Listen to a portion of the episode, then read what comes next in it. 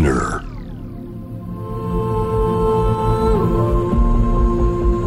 J-Wave Innovation World Ella podcast from the next Ella. 真鍋大斗がナビゲートしています。イノベーションワールドエラーここからは様々なジャンルのイノベーターをお迎えするトークセッション。From the next era 対話の中からイノベーションの種を導き出します。今回お迎えしているのは DJ クラッシュさんです。よろしくお願いしますよろしくお願いします。クラッシュさんとはちょっと前に対談をさせていただいて以来1ヶ月2ヶ月ぶりぐらい3ヶ月ぐらい経つんですかね早いですね。そんな経つんだ。あはい。っという間でしたけど、いかがお過ごしですか？最近は相変わらず家に引きこもって、はい毎日この画面とにらめっこっていうのをそろそろ飽きてきましたね。そうですよね。もうだ現場とかはもう完全にない状態ですか？いや、実はあの、9月のはい。中と、中に北海道の札幌行きまして DJ やってきました。えー、それ屋外でって感じですか、それはね、クラブです。えープレシャスホールとかですか？そうです。プレシャスで、僕と、はい。あと DJ ホンダがゲストで、おおすごいですね。こういうイベントでしたよ。はい。えー、やっぱりあれですか？なんか特別な配慮というかそういう距離を保ってみたいなのとかいろいろあったんですか？検温は必ず店側でやってやって、うんうん。で人数制限もある程度して前売りにしてみたいはない。ことで、はい。クラブの中もみんなマスクで。あとあれですかね大阪で野外のやつもありました？京都の、あ京都うん、京都のフェスティバルだったんですけど、はいはいそこは DJ はほらブースがあってステージがあって、うん。高さはそんなないんですけどお客さんとの距離はかなり取れてる、PA さんも両サイドにいるんだけど照明さんとはい。結構離れてる、はい。でお客さんは前列どのぐらいのメーター数があるだろうな。ロープでちゃんとこう5番の目のように区切られていて、うん、そういう対策はちゃんとやってました、うん。うん。じゃあもう自分ののはまあバッといたけど。踊れるエリアみたいなのがもうガイドであるっていう感じなんですねそうでしたね、でも大声とかもなかなか出せないしうん、まだまだという感じなんですかね。そうですね。あのなんか面白いっつうか面白いって言葉じゃないかな、うん、なんかちょっとみんな慣れてない感じがみんなあったなという。でもまあそれなりにみんな楽しんでてくれたみたいなのでみんな多分溜まってるんで、いやそうですよね、やっぱし外の空気と爆音をねみんな浴びたいと思ってたから、ほんで、うん。フェスだからみんなテントを持ってきててはい。子供連れもいたりとか泊まり込みでうんうん。来てる人もいましたね、はい、なるほど、まあ、ちょっとずつですけど戻ってきてはいるっていう感じですかね現場も。そうですね。現場出ると感じましたね、うん。あれですね僕とクラッシュさんの、まあ、出会いというか僕初めてお話しさせていただいたのはソナーの前だから一回映像と DJ でセッションをさせていただいたのが2015年6年7年ぐらいでしたっけ？クラブでミキサーを改造して、はい、渋谷でやったそうだそうだ。ミ時キサーはそうだ。真鍋さんの方で改造してもらってそうですそうです。そうです覚えてます。はい。クラッシュさんが使ってる DJ ミキサーを映像に同期させるためにちょっとミキサー自体を改造して、はい。トランスフォーマーをやるボタンをとかサンプリングするボタンの信号をなんか取れるようにしたりとかっていうのをやったのがあの初めてご一緒させていただいた時ですね。そうですね。はい、はいそうです、もうそんな年数経つんですね。あっという間ですね。結構前だと思いますね、うんうん。でその後はもう僕普通にあのお客だったんですけど、はい。去年のソナーフェスティバルバルセロナ、はい。まあ、僕もライブで全然夜の僕は違うステージだったんですけど、まあ、クラッシュさんはあのメインの一番大きいところでプレイをされていてはい。前から4列目ぐらいで踊ってました。ありがとうございます、ご挨拶したよね。そうですその後ちょっと、うんなんかはい。安心するように知ってる人がいるとね そうですね、でも、本当に盛り上がってて、うん。なんか僕、僕日本でももちろんあの盛り上がっ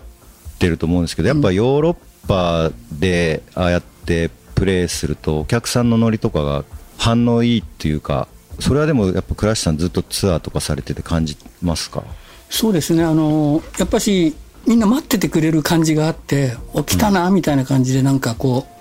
うん、ツアーとか行ったりすると結構盛り上がりますね、やっぱしヨーロッパは。うん。うん、昨日も実は、予習じゃないですけどちょっとソナーのプレーをもう一回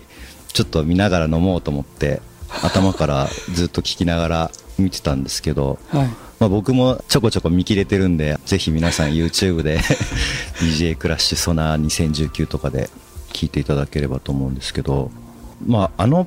ジャンルってレコ屋さんとかに行ったら、まあ、ドラムンベースのサブジャンルみたいな感じなんですかねドラムステップとかハーフタイムとか僕も結構すごい好きなアーティストいっぱいかかってはい。本当に最初から最後までもう完全にドストライクだったんですけどはい。ああいうプレイする時のセット DJ セットの決め方とか曲の見つけ方とかってどういう風な感じでやられてるんですか、あのよくドラムベースの DJ がそのドラムベースってテンポがもうすごい速いじゃないですか。はい。でちょうどその今真鍋君が言ってた曲って大体ドラムの半分ぐらいの BPM で間に挟んでいくんですよね、うんうん。ドラムベースの DJ は、で結局速いビートがあんまりどういうニュアンスでそれ言ってんだか分かんないけどはい。疲れるんですかね速いビートが続くから、うんでなんか息抜きではい。ボーンとローテンポで落としてみたいな、はい。でその曲がある時聴いた時にすごいかっこよかったので俺はこの曲だけで全部1時間1時間半やりたいと思ってそこからなんかあのウェブ上でビート探したりとかしてるうちにはい。なんかいろいろ詳細が分かってきてはい。で聴いてるとやっぱりそのビート感がこいつ絶対ヒップホップ通過してるドラムの打ち方だよなとか。うんはい。ネタのその上物のドラム以外の上物の使い方とかもこれはなんつうのかなその電子音楽から入った人たちが作ったものじゃなくてヒップホップを通過して入ってきたんだなっていうのがすごくよく分かって共感ができたからうん。なんか夢中になっちゃったっていう。なるほど。やっぱりヒップホップを通過しているっていうことが選曲の中では大事な感じなんですかねうん、そこはやっぱし自分自身がそういうの聞くと引っかかってしまいますからね。うん、だから自然に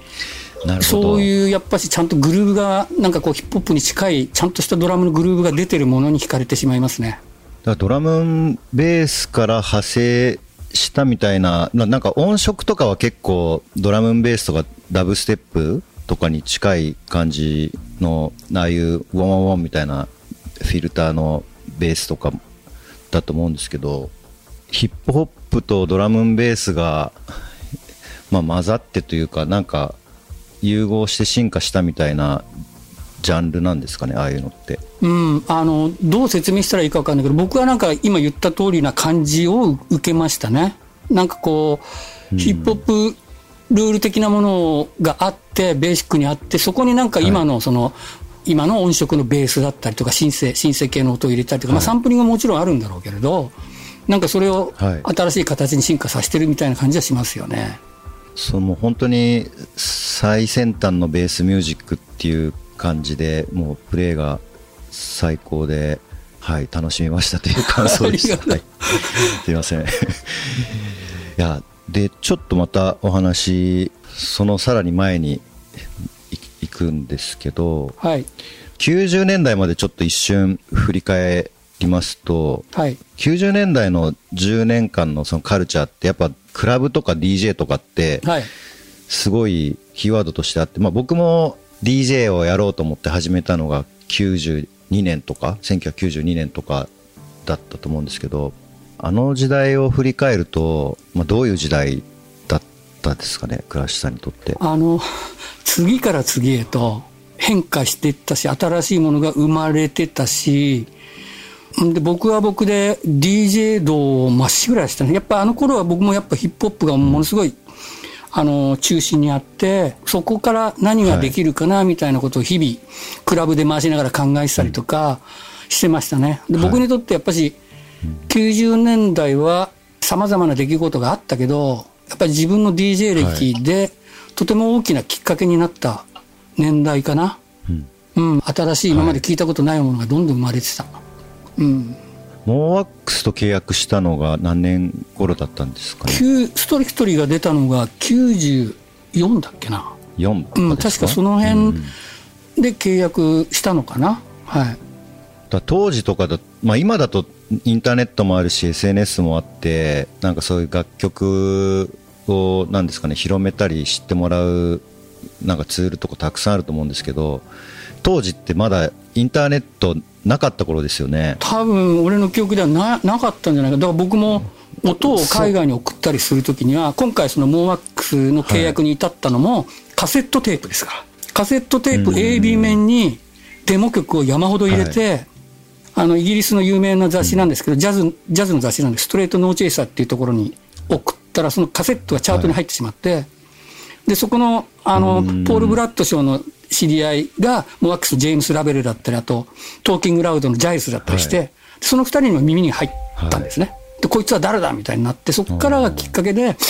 うん、じゃあモワックスとやろうかなっていう感じでモワックスと始まったって感じですねすごいですね。カセットで伝す説の本当に。始まりですね。もうでもその頃からターンテーブルもうすでに楽器として扱われてたじゃないですか。あのアルバムの頃から、はい。はい今聞いてもなんか真似したくなるようなスクラッチがたくさんあるなと思って聞いてたんですけどやっぱそのターンテーブルを楽器にしよういわゆるヒップホップの DJ の人たちがスクラッチしてる感じと、まあ、クラッシュさんがあの時代にやってたことってもっと音楽的というかジャズ的というか本当に楽器の一部として楽曲の中に入ってってたと思うんですけどなんかそうなってったのはあのモワックスと契約してストリクトリーターンテーブライズドを出す前に日本ではい。クラッシュっていうファーストアルバムを出したんですね、その当時って日本でもアットジャズブームですごいイギリスの、はいはい。うん。で日本では UFO とかモンドグロッソとか、マンデーミチルとかがすごくいい感じでやってる、僕らもマンデーの DJ やったりとかしてたんですけどジャズが結構流行ってて。はい。で、バンドと一緒にも僕やってたんですね当時。はい。で、あるバンドのギタリストに、DJ ね、お前そんなレコードガチャガチャやってね、あの、何ができんだよぐらいのこと結構言われて、ほんでそれが悔しくて、人のレコードかけてみたいなね。それが悔しくてギタリストみたいにソロも弾いてみたいし、いや逆に考えればさ、みたいな。いろんな音出せるじゃん、レコードで。っうんていうのがあったのが一つと、あと、クラシポッセ解散した時に一人になってしまったので、ラッパーいない状態でなんか、ケニー・ドープとか45キングじゃないタイプのインストもの作れたらいいなっていうことは考えていた。うんその第一歩が、あの、モワックスで出したストリクトリーだったんですね。まだ完成されてないけど。なんか僕が当時聞いてた時は本当に映像的だなと思って聞いてたんですよね。なんか映像、目つぶって集中して聞いてると頭の中になんか映像が浮かんでくるみたいな感じで結構瞑想用に聞いてたというか、なんかそういうのってなんかイメージされてたこととかあるんですか？うん、多分おそらく作ってる中でこう、ドラムを録音してって次ベースを入れてってっていう作業をしてる中、もしくは家でプロダクションしてる時にやっぱ自分なりの頭の中で、こう短いストーリーじゃないけど、まあこう旅立って、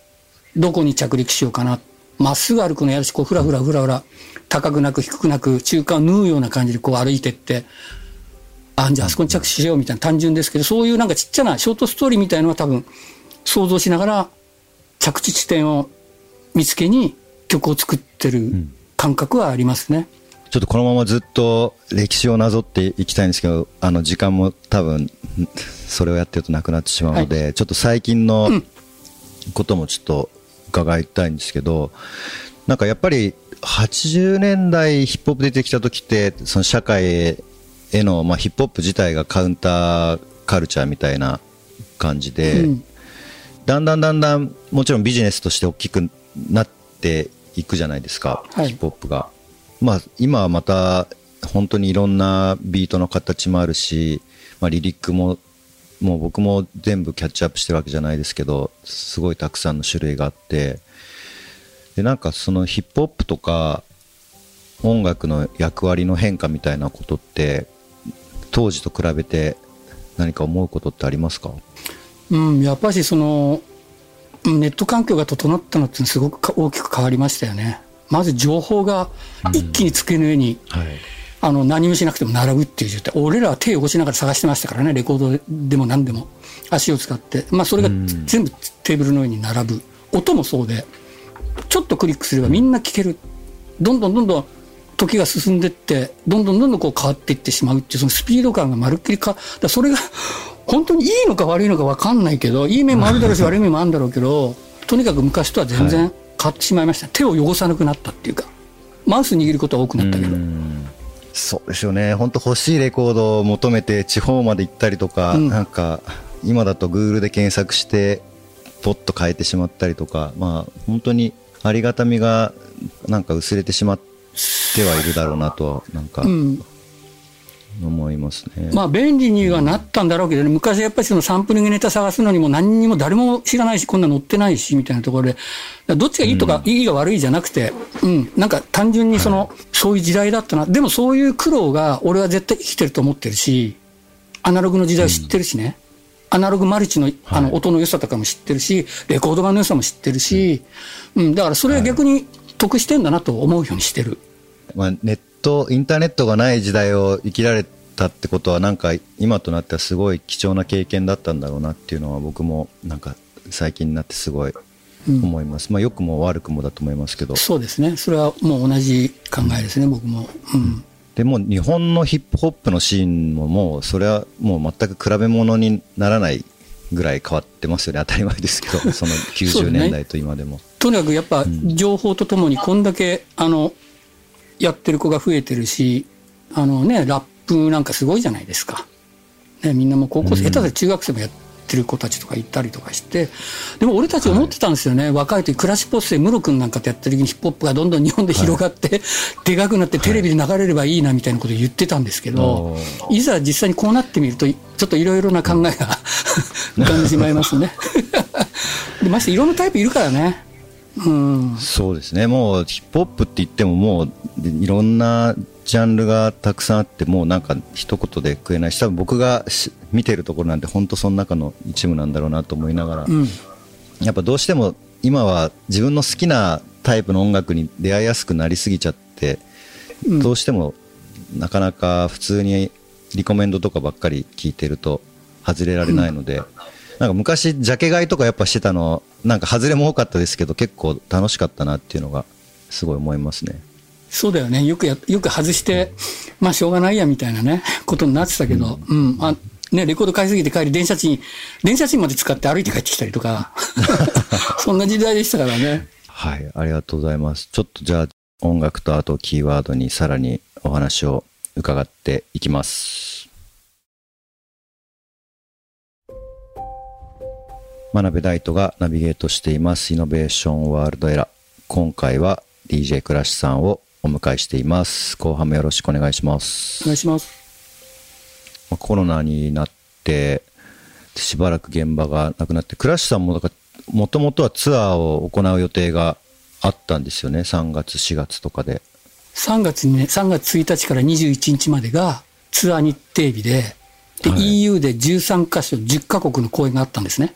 うんで、3月行ったんですよ。消毒、消毒液とかマスクとかいっぱい持って。はい覚悟して行ったんですね。半分ぐらいまでやったんです。そしたらヨーロッパで今度、ヨーロッパがだんだんその半分ぐらいまで行ったらもう大騒ぎになってきて、明日のショーは国がもうやめろって言ってて、もう中止になって延期になってみたいなことになって、うんツアーの真ん中ぐらいで帰ってきました。それまたすごいタイミングでしたねなんかうんギリギリだったですね。ちょうどパリにいたんですけど。そういった流れとかもあってまあ僕ももちろんライブの仕事とかまあ一通りなくなったりもしてそれで、まあ、そんな中でちょっと倉石さんとまたお会いする機会があって何かプロジェクトっていうお話で水面下でいろいろと進めさせていただいてますけどやっぱりでもこれから、まあ、ライブももちろんありつつ結構は配信の形態ってまあ残っていくじゃないですかおそらく。うん。そうですね。でそうなった時に、まあ、もちろんなんかそのあのライブをちょっと昨日見てて、まあ、映像とかも本当に全くなくても全然いいんだなと思いながら ちょっと見てたところもあったんですけど でも、まあ、映像ができることも、まあ、あるなと思いつつこれからのそういう配信でのパフォーマンスとかってどうなってきますかね？これはね、今回のコロナ我々経験したことない体験だけど、ね、表現するにあたってどういう方法が、だからやっぱオンライン、俺らが考えられるのはオンラインと最新テクノロジーを使って、どうすれば良い感じのものができて、っていうことを考えながら模索して前に進んで、ね、時代とともにこう、進化していかないといけないのかなみたいなところはあるんだよね。うん、僕たちアーティスト自身も、はい、それに逆らってたらみんなね、ご飯食べられなくなるし、うん、なんかいい形で、うん、できればとは僕も思ってるけどね。うん。そうです僕らの、ね、これで、うん、DJ スタイルって、クラブだったりライブハウスだから、はい、みんなスタンディングで超危険じゃないですか。はい、うん、だからその辺のガイドラインとかもなんか今後いろいろ考えていかなきゃならないし、ただの3密だけじゃ解決できないじゃないだって、クラブなんか。そうですね。人数制限するっつったってさ、収支のことを考えたら全然ダメだったりとかするわけじゃない？で、収支を目的にやっちゃうと人入れすぎちゃうから、はい、うん、3密どころじゃなくなるし、それこそ医学的な何かをしなきゃ入れらんないし、みたいなところで、山ほど難題はあるけどね。だ今唯一オンライン、そうですね、うん、もうオンラインもなんかライセンスのこととかもあるから DJ とかってすごいやりづらいから、まあ、なんか配信のイベントとか依頼が来てもこのレーベル限定で DJ お願いしますとかなんか言われたり、うん、あと事前に楽曲決めてリストを出してほしいとかっていうのとかもあってなんかそうなってくるともともとオーディエンスとなんかインタラクティブというかオーディエンスを見ながらやる DJ とまた随分と形態が変わってきたなっていう感じもあって、うん、やっぱお客さん見ながら、目の前で見ながらやれないことのストレスみたいなのはありますよね、どうしても。うん、それはとても大きいですね。やっぱし、うん、あの、スピーカーから、店のスピーカーから出る爆音と振動と、うん、それで震えてるその会場の空気、うん、うん、それを全身で浴びてるお客さんの顔つきとか、体の動き、声、酒の匂い、店の匂い、うん、床の汚さ。なんか全てがあって、なんか、いい空気が出来上がるっていうところがあったので、それができないっていうのは本当に僕もストレスで、だって顔色見えないですからね、その顔色見ながらこう煽ったりとかもできないし、はい、それはなかなか厳しいところがあるので、大きな課題ですね、どうしたらいいのか。うん、そうですよね、ね、これでね、お客さんの顔がズームで見えたらいいかっていうと、そういうことでもないのかなっていうのもありますしね。で、あと、やっぱりおっしゃってたみたいに、本当に低音で聴く音楽というか、やっぱ体がベースで震えてなんぼの音楽みたいなところもあると思うので、ビートミュージックとか、それがないっていうのが、改めて大きいクラブで音楽聴いた時に、もうなんかちょっと感動して涙が出るような体験だったんですけど、うん、半年ぶりぐらいにクラブで音を聞いて。はいはい、これね、本当にこれがなくなったっていうのは、とんでもなく寂しいことだなっていうのを改めて思いましたね。なんかそれが現実になっちゃってるから、なんともこの、どうしたらいいかってすぐ答えが出てこないし、やっぱしその僕らはクラブで鳴る鳴りを考えて、レコーディングしてたりとかする時もあるし、だから、いろんな意味でなんかいろいろ変えなきゃならない。選曲の仕方も変わってきちゃうし、ね、我々かけてるのって結構ベースがブリブリ効いてるものをかけたりするので、はい、それが伝わんなかったりするってことは、やっぱ僕のやりたい、想像してるこの頭の中に詰まってる世界観を選曲してやる、作るわけなんですけど、1時間っていう中でね。はい、そのニュアンスが少し薄れていっちゃうような気もするしね。かといって、そこに合わせて自分の世界が、違うところに合わせて自分の世界が出るのかなって言ったら、それもちょっとハテナだし、うん、僕もそれは悩んでますね。もちろん家にサブウーハーとかあっていい環境で聴ける人はまあもちろんそれでいいと思うんですけど、うん、まあ、ない人どういう形で体験するのが一番いいですかね？例えば倉石さんと僕で今度配信でやろうみたいな話があって11月6日に一応設定してまあおそらくというか確実に11月6日にやりますけど体験してもらうときに映像的にはまあすごい大きい画面じゃなくてパソコンでもまあいいかなと思,、思ってるとこがあるんですね。画面の近くで見てもらえればいいでしょうし。で音の場合、ね、どういう形で体験してもらうのがいいですかね？まあみんな個人個人ほらシチュエーションが違ったり状況が違う人たちがね見てくれたりする、はい、聞いてくれたりするので、まあ、自分が持ってるもう最善の方法で聞いてみて感じてもらうしかないですね。パソコンのちっちゃいスピーカーで聞くんだったらそこにまあヘッドホン粒子があればヘッドホンさしてヘッドホンで聞いた方が低音が出るだろうし、うん、あとは聞く側がの想像力に任せてどんどん想像力を使ってもらって、聞いてるっていうのも感じてほしいですよね。だから、上赤いとか言わないので、今あるものでできること、今やる時期だと思うので、うん、仕事もみんななくなってるし大変なので、うんはい。今できることを一歩ずつやるしかないんですかね。まあ、もしヘッドホンがあればヘッドホンで聞いてっていう感じですかね。そうだね、うん、それぐらいしか思いつかないな。まあねサブウーハーとか家で大きい音で鳴らせないですしね。そうですよね、やっぱ振動、低音回りますからね、住宅事情もあるし、やっぱヘッドホンなのかな。だ。からもう本当にまあ倉石さんとまあ11月6日に一つオはい。ーディオビジュアルでセッションをさせていただいて、でまあそれはもういこのご時世なんで配信でもうやるしかないというかやることを決めましたけどね、はい、その先にまたセッションするときになんとか低音をちゃんと味わってもらえる環境で届けたいですそうですね、僕らもなんかいろいろ考えて、今できる最善の形で、最善の形を模索するってことはやらなければいけないかもしれないですね。そうですね、さっきフェスとかでやってたそういうガイドを作って自分のエリアで踊るみたいなことも、まあ、どうしても収益のこととかいろいろ頭をよぎりますけど、まあ、なんかそういうことが一つあるかもしれないですし、まあ、そういう場所を見つけて屋外でやるとかっていうのもやっぱりあるんですかね本うん、あと、ワクチンを待つしかないんですかね。当そうですね、もう最終的には本当そこになっちゃいますよね。でもまあやっぱでも逆手に取るじゃないですけど今だからやれることを見つけてやっぱ表現者として何か作っていかないとここで立ち止まってしまうとね本当にちょっと良くないなとは思うので。そうですね、僕らアーティスト自身も、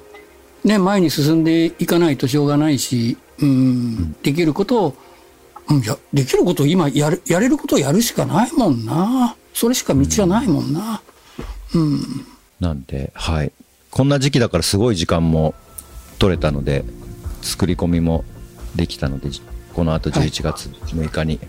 パフォーマンスをやるので、ぜひこれを聞いている方チェックしてください、ねはいちょっと気合を入れて、バシッといきたいですね。お願いしますはいあと最後に今後の予定とかリリースとか何かありますか？うん、なんか本当、ここさ、昨日その前ぐらいにあの連絡が来て、12月に何本か現場のね、あの、仕事がなんか入ってきたみたいなので、まだ完全決定ではないから、ちょっとここでは日にち等は言えないですが、やっぱり現場がちょくちょく入ってくるようにはなってますね。でもこんなに日本にずっといるっていうのも珍しいんじゃないですか倉石さんそうですね。逆に、酒いっぱい飲んじゃってダメですね。体調崩しましたよ。で 痩せましたよ。どのぐらい痩せたか7キロぐらい痩せましたよ。えうん、ちょっとやっぱ胃の調子が悪くなっちゃって、うん、やっぱ生活が変わっちゃったから、でまあ若くないせいなんだけどさ、まだ今ちょっとこう、運動しなきゃいけないななんて思ってます。家でしかも、まあ、何でもできるわけじゃないですけどパソコン1台で、ね、結構できちゃうことも多いからなんか体を動かす時間が本当になくなって僕もそれでやばいなと思ってトレッドミルルームランナー買って走りながら仕事したりとかしてます。あ、でもやっぱ室内なんだね。インなんだね。あまあでも室内なんですけどね。僕はね、朝起きてね、ちゃんとウォーキングしたりとか、ほんでたまに家で曲作ったり、まあ制作してる時もこう、パソコン高くこう、上に上げて、立ってこう、打ち込みしたりとか、なんかそういうことをしてますね。立立って、あの、ビート7時ぐらいで打ってますよ。ねいやでもそういう工夫をしていかないと体もねおかしくなりますもんねありがとうございますそうしましたらはい11月6日金曜日倉橋さんセッションよろしくお願いしそうまですすね。ちょっとバシッと、どういうものができるか楽しみです。はい倉橋さん今日はどうもありがとうございましたいや、こちらこそありがとうございました。from the next era 今回は DJ クラシさんをお迎えしましたありがとうございました